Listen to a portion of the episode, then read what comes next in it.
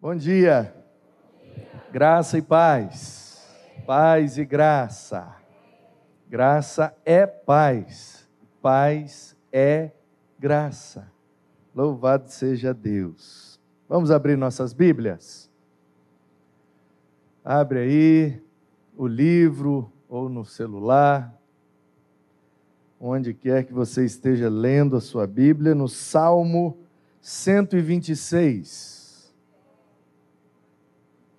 Salmo 126.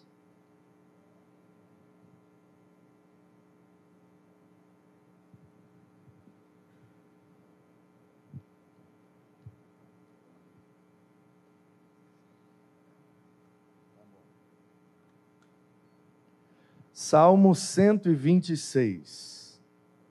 Obrigado, pastor. Muito obrigado, pastor Davi. Sempre muito bom estar com vocês.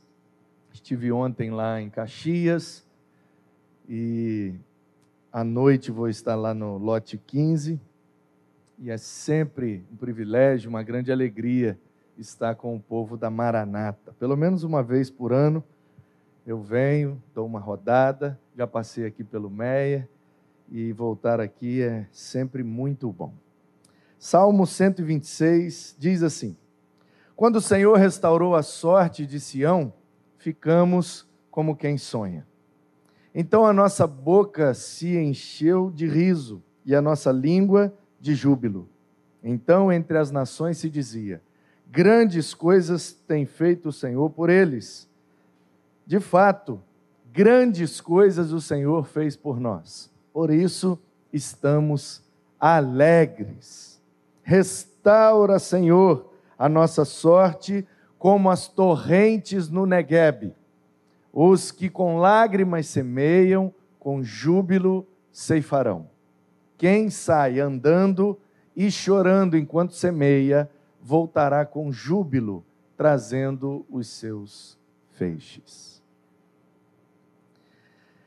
Eu nasci numa cidade muito pequena, chamada Tombos interiorzinho de Minas Gerais.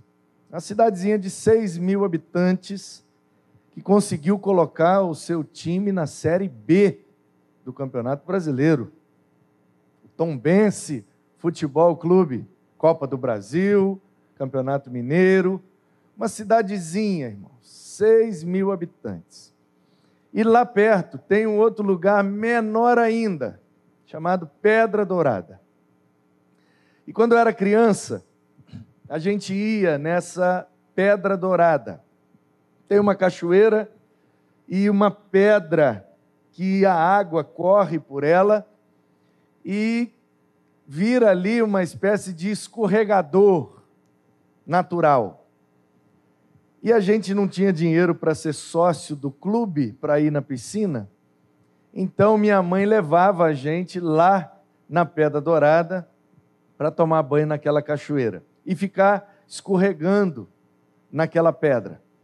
E a gente levava uma bermuda jeans, uma calça jeans velha, corta, vira bermuda, porque o jeans é mais grosso, porque ficar escorregando naquela pedra o dia inteiro rasgava. E mesmo sendo jeans, rasgava também. Então, rasgava atrás, a gente virava a parte de trás para frente e rasgava os dois lados o dia inteiro. Descia, corria pelo mato, subia o pasto e descia naquela pedra o dia inteiro. Um dia de verão, teve uma chuva muito forte lá em cima, na pedra dourada mesmo. E desceu muita água, muita, muita água. Eu era novo, meu irmão do meio era o mais novo naquele tempo. E a gente descendo, escorregando, e de repente veio um grupo de pessoas da parte mais alta da cachoeira e desceram gritando, desesperadamente, gritando: tromba d'água, tromba d'água, tromba d'água, e desceram correndo. A gente, sem entender, eu nunca tinha ouvido aquela expressão, tromba d'água. Meu irmão começou a rir, minha mãe pegou nós dois, subiu para o pasto acima, subiu numa árvore e de repente veio, parecendo assim um, um Nescau, um chocolate quente, mas muita água, muita. Eu nunca tinha visto um volume tão grande de água. E desceu, lambendo tudo que tinha na frente. Levou isopor, levou comida, levou frango, levou farofa, levou menino, levou tudo. E foi levando aquilo tudo, os matos abaixando, e a gente lá em cima da árvore, vendo aquela água subindo, subindo, subindo, e levou carro, levou bicicleta, levou moto, tudo que estava na beira da cachoeira foi embora. Do mesmo jeito que ela veio, ela sumiu, a gente desceu da árvore, pegamos uma carona e voltamos para casa, e o meu irmão, que hoje é o do meio, na época era o mais novo, não parava de rir. Uma crise de riso, não parava de rir. E chegando em casa, e minha mãe perguntando: o que, é que você está rindo? O que, é que você está rindo? E ele dizia que ele estava imaginando que lá em cima da cachoeira tinha um elefante. E que o elefante bebeu a água da cachoeira e cuspiu. E que aquela água que a gente viu levando tudo era o espirro do elefante o elefante fez ah, tchê, e saiu aquele monte de água. Uma criança tem imaginação muito fértil. A história acabou e foi assim que eu descobri o que é uma tromba d'água. Você já viu uma tromba d'água? Já presenciou? Já ouviu falar? Pois é, tromba d'água é isso. É o volume de água que cairia em um ano, caindo em 10 segundos. Em um só lugar, e ela vai escoar para algum lugar pela gravidade, vai descendo e vai embora. Esse salmo foi escrito num período depois do exílio da Babilônia. Você sabe que o povo de Deus foi exilado no Egito como escravos. Viveram algumas centenas de anos. Depois, a Assíria, invadindo o reino do norte, em 722 destruiu Samaria e aquele povo também exilado se misturou e aquelas dez tribos do norte nunca mais voltaram a se organizar. Depois a Babilônia surge como império e por volta do ano 605 a.C., Nabopolassar, o pai de Nabucodonosor, já tinha feito da Babilônia o maior império daquele tempo. E aí, Nabucodonosor começa a invadir Jerusalém. E ele invade Jerusalém à busca de escravos, para subjugar aquele povo e levar escravos. Portanto, crianças eles matam. Idosos, eles matam, porque eles querem escravos. E crianças e idosos não dá para usar como escravos. Então, somente os jovens, jovens, entre 12 e 30 anos mais ou menos, só essa faixa etária é levada cativa, essa geração de jovens é levada para a Babilônia. Na primeira leva, vão quatro jovens especiais, e a história deles é um pouco contada para nós. Um se chamava Daniel, o outro se chamava Ananias, o outro Misael e o outro Azarias. Chegaram na Babilônia, tiveram seus nomes mudados, de acordo com divindades babilônias. E passaram então a se chamar Beltesazar, Sadraque, Mesaque, Abednego. Anos depois, Nabucodonosor invade de novo Jerusalém e leva mais um grupo de jovens. E em 586 a.C., a última invasão de Nabucodonosor, eles destroem o templo e levam a última leva de escravos e Jerusalém fica completamente destruída, e agora os judeus estão escravizados na Babilônia. Passam-se 70 anos. E Daniel está orando e lendo a Bíblia, e ele passa na parte em que Deus fala que 70 semanas, 70 períodos de tempo, Deus traria o povo de volta. Jeremias e Ezequiel são profetas desse tempo do exílio, desse tempo em que Nabucodonosor estava invadindo e levando o povo cativo. Então eles foram usados por Deus para dizer aos judeus o que é que aconteceria depois que se passassem aqueles 70 períodos de tempo. Daniel está orando e ele faz as contas e diz: Senhor, já passaram 70 anos, o Senhor podia se lembrar de nós e cumprir a tua promessa. É aí então que Zorobabel, um levita, descendente de Levi, morando lá, é tocado por Deus para voltar para Jerusalém. Zorobabel, sendo sacerdote, começa a instigar o povo de que eles precisavam voltar. Chegou o tempo de Deus cumprir o que prometeu. E aí então Neemias, enquanto Deus está falando com Zorobabel, estimulando Esdras para acompanhar a viagem e registrar tudo, está também tocando no coração de Neemias, que fica triste e deseja voltar para morrer e ser sepultado com seus pais. Nesse tempo, a Babilônia já tinha caído e a Pérsia se uniu à Média. Então, o império agora era Medo-Persa. E o rei da Pérsia decide liberar qualquer pessoa que quisesse voltar para sua terra de origem. É nessa liberação que Neemias aproveita, pede um patrocínio ao Império Persa e os persas patrocinam com material a reconstrução de Jerusalém. Zorobabel chega primeiro e começa a restaurar o templo.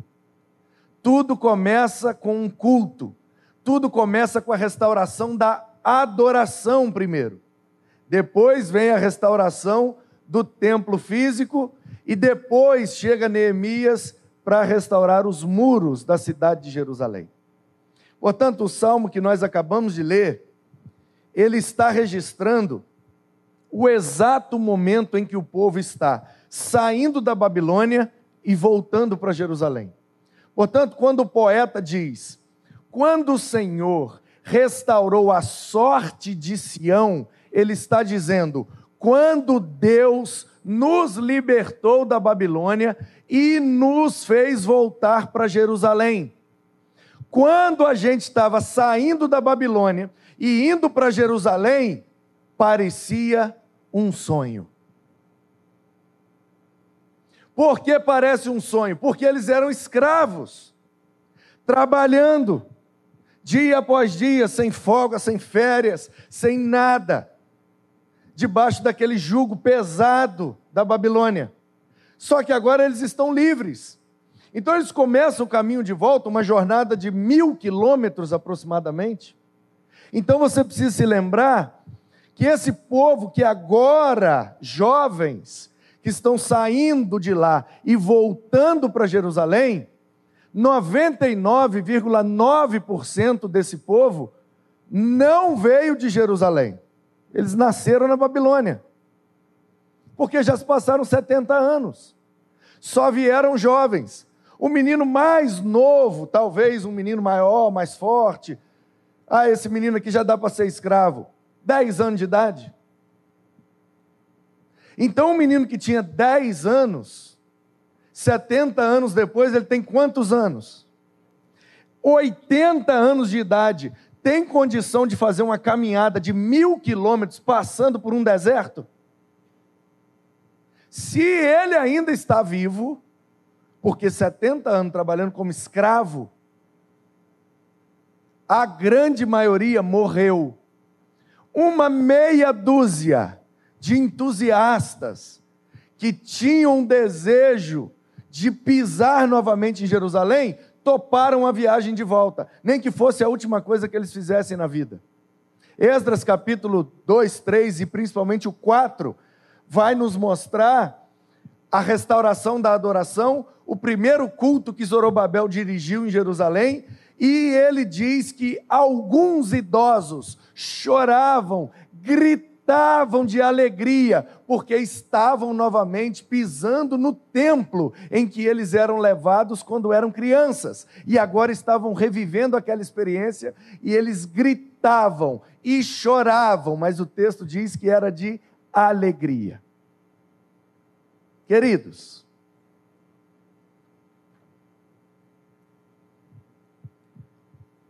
existe uma época em nossas vidas que nós somos escravos.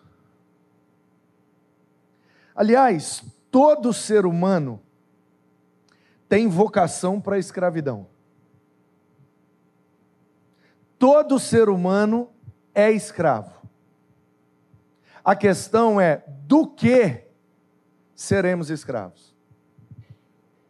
Porque depois do pecado, de Gênesis 3 para frente, todo ser humano nasce com a propensão, com a tendência a ser escravizado. Ah, não, eu não sou escravizado, não. Não? E suas manias? E seus costumes? e seus vícios e seus defeitos. Do que seremos escravos? Aí Paulo disse assim, ó: Já que é para ser escravo, eu prefiro ser escravo de Cristo. Já que eu não vou conseguir viver sem ser escravo de alguma coisa, então eu vou ser escravo de Cristo, porque sendo escravo de Cristo é quando eu me torno realmente livre. Porque a verdadeira liberdade não é dizer sim para todas as coisas. O mundo insiste em dizer que a gente é livre quando a gente diz sim para tudo. Só que não. A verdadeira liberdade é a capacidade de dizer não para aquilo que não queremos. Quando eu converti na adolescência, eu sou de uma família de italianos que gosta muito de um vinho. Natal na casa da minha avó sempre foi regado a muito vinho. E meus tios, meus primos, a turma que gosta, ficavam me zoando. Bebe aí, só um golinho.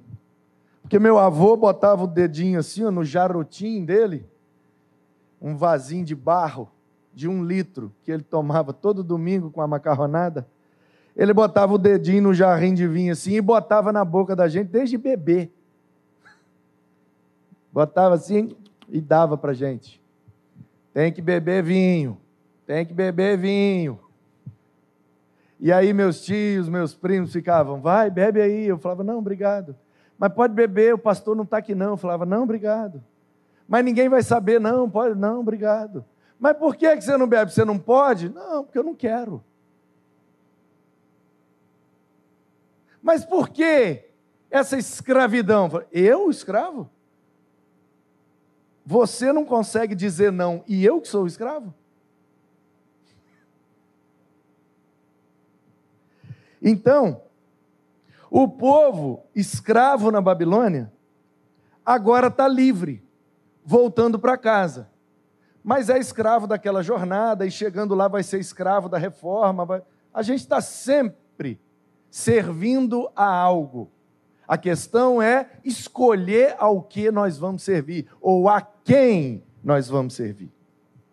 Então, quando eles saem da Babilônia, a escravidão ficou para trás. Agora eles não estão apanhando mais, eles não estão sendo pressionados, oprimidos. Então eles vão caminhando, voltando para Jerusalém, e vê as borboletas, e vê o riacho, e vê as pessoas, e eles vão assim: gente, nós estamos livres mesmo, nós, não é possível, não tem ninguém gritando comigo, não tem ninguém me obrigando a pegar uma pedra pesada. Eu estou livre mesmo, me belisca, me belisca para ver se eu não estou sonhando. Ai meu Deus, eu estou livre. Parece um sonho.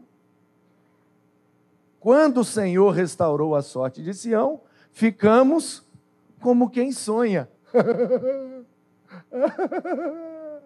então a nossa boca, ai meu Deus, eu estou livre, eu estou livre, aleluia, é verdade, eu não estou sonhando, eu estou livre. E eles foram voltando para casa assim, igual uns abobados. Lá em Minas a gente fala assim. Já vi gente abobada? É, abobado. Tudo abobado voltando para casa. Ai, meu Deus, eu estou sonhando, não é possível. Aí eles iam passando, e da Babilônia até Jerusalém, mil quilômetros, vai passando num monte de povoado. Nações, povos, vilas. E eles iam passando. E tudo abobado. Ah, estou sonhando. As nações, os povos por onde eles passavam, o cara está lá trabalhando e de repente vem um povo gritando, cantando, aquele monte de abobado. Aí o cara está trabalhando, olha. Que povo doido. O cara está lá na enxada e está um povo passando.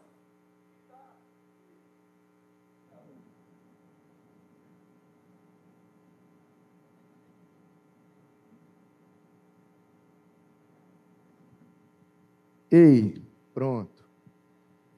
Aí o cara está lá trabalhando, e aquele povo abobado passando. Aí ele, o que, que esse povo tem que eles não param de rir? Que eles não param de cantar? Esse povo não é aquele povo que estava escravizado até ontem? É, acabaram de sair de uma escravidão de 70 anos, uma mão na frente e outra atrás, não tem um periquito para dar água saíram sem nada e estão rindo e cantando e brincando, igual uns abobados. O que é que deu nesse povo? Alguém olhou e disse assim: deve ser que o Deus deles fez alguma coisa boa para eles. É o verso seguinte: Grandes coisas fez o Senhor por eles. Entre as nações se dizia: Grandes coisas fez o Senhor por eles. Eles iam passando e os povos, vendo aquela alegria toda, concluíam: deve ser que o Deus deles fez alguma coisa boa para eles. Entre as nações se dizia: grandes coisas fez o Senhor por eles. Eles foram ouvindo as nações e caiu a ficha. Em um determinado momento eles, não é que é mesmo? Com efeito, de fato, grandes coisas fez o Senhor por nós, é por isso que nós estamos alegres.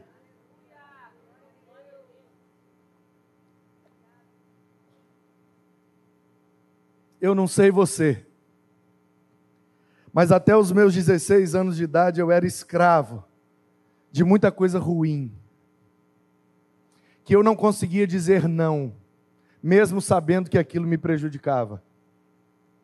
Mesmo sabendo que aquilo me fazia mal, eu não conseguia dizer não, pois era escravo. Mas um dia, um dia, eu entrei num lugar como esse, a convite de um amigo, sentado lá no último banco. O pastor abriu em Lucas 15 e disse: Filho pródigo, volta para casa, que o pai te espera de braços abertos. Deus é o pai que você precisa. Apontou na minha direção, eu vim correndo, abracei o pastor Nilson de Márzio e em setembro de 1998 entreguei minha vida para Jesus. E naquele momento eu comecei a viver um negócio que parece um sonho. Mas eu consigo ficar sem fumar? Não é possível, me belisca, eu acho que eu estou sonhando. Mas eu consigo ficar sem beber? Eu consigo respeitar meus pais? Eu consigo ficar bom aluno na escola? Eu saí de um adolescente problemático, skatista, seis meses sem tomar banho, cabelo tudo embolado de dreadlock, e agora eu sou o melhor aluno da sala, e o meu apelido na igreja é Pastorzinho me belisca, devo estar tá sonhando. Não é possível que isso está acontecendo comigo, porque entre aqueles que me conheciam se dizia: grandes coisas Deus tem feito por ele. Ó, oh, como é que mudou o menino, ó, oh, como é que ele está obediente, ó, oh, como é que ele está bom aluno. Não é possível. Doralice, coordenadora pedagógica da escola, dava aula de OSPB. Antiga moral e cívica. Levanta a mão quem é da moral e cívica. Levanta a mão quem é da OSPB. Levanta a mão quem é do ensino religioso. E agora acabou tudo. Doralice, coordenadora pedagógica, dava aula de OSPB, Organização Social Política Brasileira. Primeira aula da quinta-feira. Nunca tinha ido naquela aula. Quarta-feira é dia do futebol, emenda até mais tarde, o pau quebra. A aula dela, primeira na quinta, nunca ia. Só que naquela quarta-feira eu não fui para o futebol, nem para o boteco, eu fui para a igreja. E eu saí crente daquela igreja. E eu saí de lá dizendo: agora eu sou batista. Aleluia. Cheguei em casa, ganhei o Novo Testamento, nem sabia que era. Comecei a ler aquele negócio, fiz a barba, tomei banho, botei uniforme, acordei meu irmão, me dá um caderno, uma caneta, um lápis, e fui para a escola. Cheguei cedo, o porteiro abriu a porta, olhou para mim, tomou um susto. É você mesmo? Entrei, sentei na primeira carteira, esperei, entrou a professora Doralice. Olhou assim e falou: O que, que você está fazendo aqui, menino? Eu falei: é, Eu estou aqui que agora eu vou ser um bom aluno. Ela, que bicho te mordeu? Eu falei: Não é bicho, não, é que agora eu sou batista. Ah, é? Vamos ver até quando vai durar isso. E já se passaram 25 anos. E eu posso te dizer um negócio? Continua parecendo um sonho. Porque grandes coisas o Senhor tem feito por nós. É por isso que estamos tudo abobado. Deus é bom.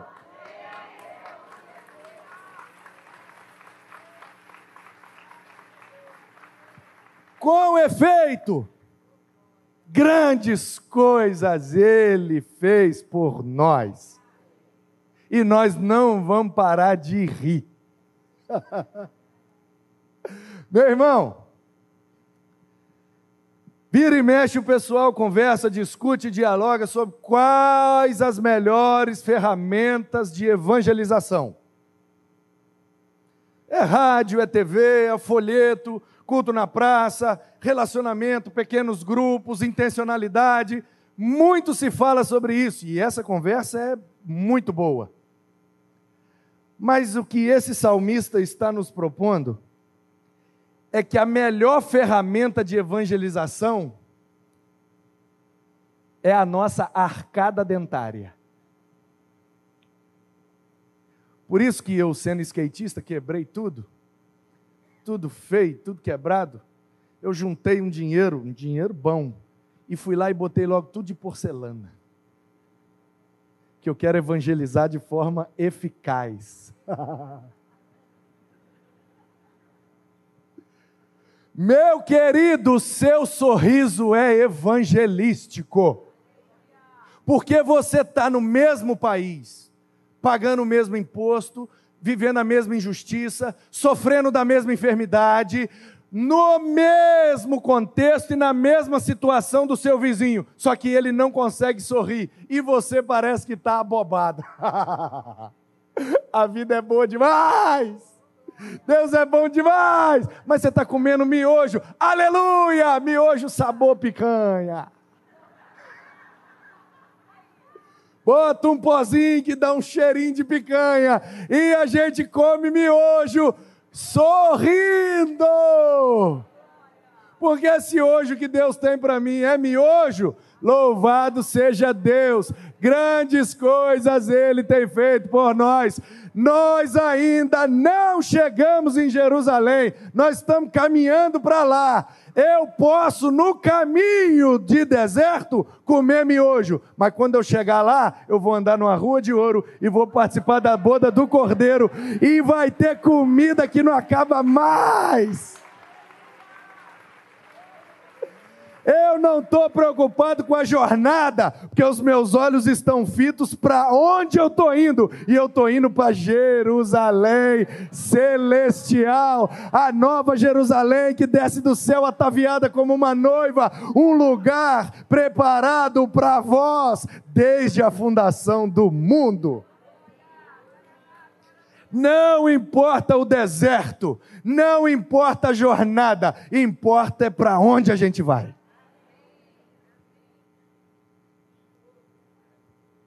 Queridos, quando nós estamos indo para o lugar certo, pelos motivos certos, nada na jornada pode nos fazer parar, muito menos nos fazer voltar, porque a gente sabe que voltar é para a escravidão, portanto a gente avança, no calor, com vento, com frio, com falta de comida, com a mão na frente e outra atrás. Eu não tenho nada. Não precisa. Quando eu chegar lá, terei tudo. E aí eles chegam. Por isso que quando eles chegam, o próximo verso é o de número 4. Porque eles estão caminhando e vivendo o início do sonho. Meu Deus! Que coisa boa, estamos livres. E eles chegam lá. Só que você precisa se lembrar: 99,9% das pessoas que saíram de lá nunca pisaram aqui. Porque nasceram lá. Porque eles já estão lá há 70 anos. São filhos ou netos daqueles que foram. Eles não têm noção de como está Jerusalém. E aí, quando eles chegam, eles veem e ficam atônitos. Meu Deus, está tudo destruído. Não tem templo, não tem casas, não tem muros. Que besteira que nós fizemos. Nós viemos para um lugar totalmente destruído. Aí eles olham para o céu e fazem essa oração: Restaura, Senhor, a nossa sorte. Restaura, Senhor, a cidade que está destruída. Restaura, Senhor. Aí Deus abre o céu e pergunta: Restaura como? Aí eles respondem: Como as torrentes do Negueb. Negueb é o deserto que eles acabaram de passar antes de chegar em Jerusalém. E eles passaram lá exatamente no período do verão. E sabe o que, que acontece lá no período do verão? Ao noroeste do Negueb tem um monte bem alto. E em cima daquele monte em 10 segundos, cai toda a água de um ano. E escorre pelo deserto até chegar no mar. A torrente do Negueb. Como é que a gente chama torrente? Tromba d'água.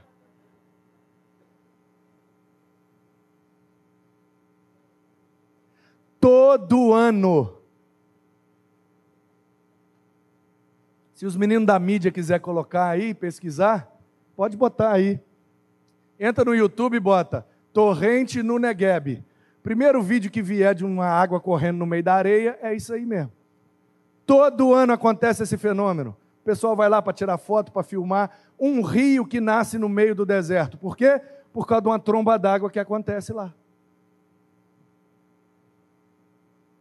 Portanto, queridos, quando eles chegam em Jerusalém, eles fazem essa oração: Senhor, nós precisamos de recursos. Porque a gente saiu da escravidão com a mão na frente e outra atrás. Ninguém tinha FGTS, nem seguro-desemprego. Então a gente chegou aqui sem nada. Como é que a gente vai reconstruir uma cidade sem nada? Restaura, Senhor, a nossa sorte. Ah, vocês precisam de umas gotas de bênção? Não, gota é pouco. Ah, vocês precisam de chuva de bênção? como cantou um outro salmista, né? Chuvas de bênçãos teremos, chuva mandada do céu. Aí o povo fala: Não, Deus, chuva também é pouco. Ué, então de que, que vocês precisam? Nós precisamos de uma tromba d'água de recursos. O Senhor tem que mandar tudo de uma vez, porque nós não temos nada. O povo está lá em Jerusalém orando, e Deus está tocando no coração de Ciro e falando: Meu servo Ciro, rei da Pérsia, patrocina Neemias e dá tudo o que eles precisarem. Eles recebem todo o material e restauram toda aquela cidade.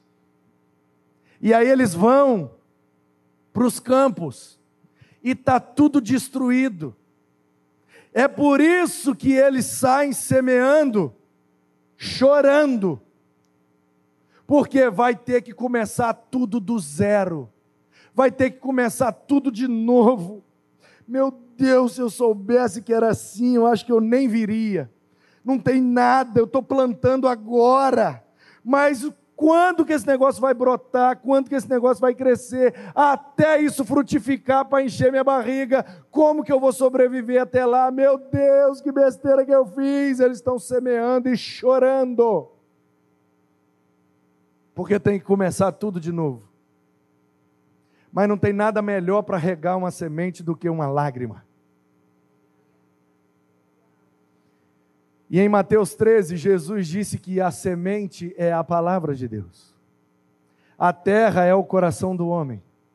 Por isso, quando a gente está livre em Jerusalém, restaurando as coisas, porque a gente teve que começar tudo do zero de novo, Deus vai nos dando sementes e a gente não deixa de semear. E a melhor coisa para adubar uma semente é uma lágrima. Por isso que a gente vai espalhando a semente e chorando em cima delas, e elas vão brotar e vão frutificar. E quanto mais a gente chora semeando, mais a gente vai rir colhendo. Meu irmão, nós estamos nessa jornada, livres da escravidão, indo para Jerusalém que nos aguarda. E enquanto isso, o que, é que a gente faz, pastor? A gente sorri, porque ele tem feito grandes coisas. Mas, pastor, de vez em quando eu quero chorar. Pode chorar, mas que seja em cima de uma semente. Não desperdice suas lágrimas. Invista suas lágrimas em cima das sementes que Deus está te dando para semear. Sorria, porque Ele fez grandes coisas e chore em cima das sementes. Assim teremos uma colheita abundante e feliz. Para a glória dele, em nome dele. Amém.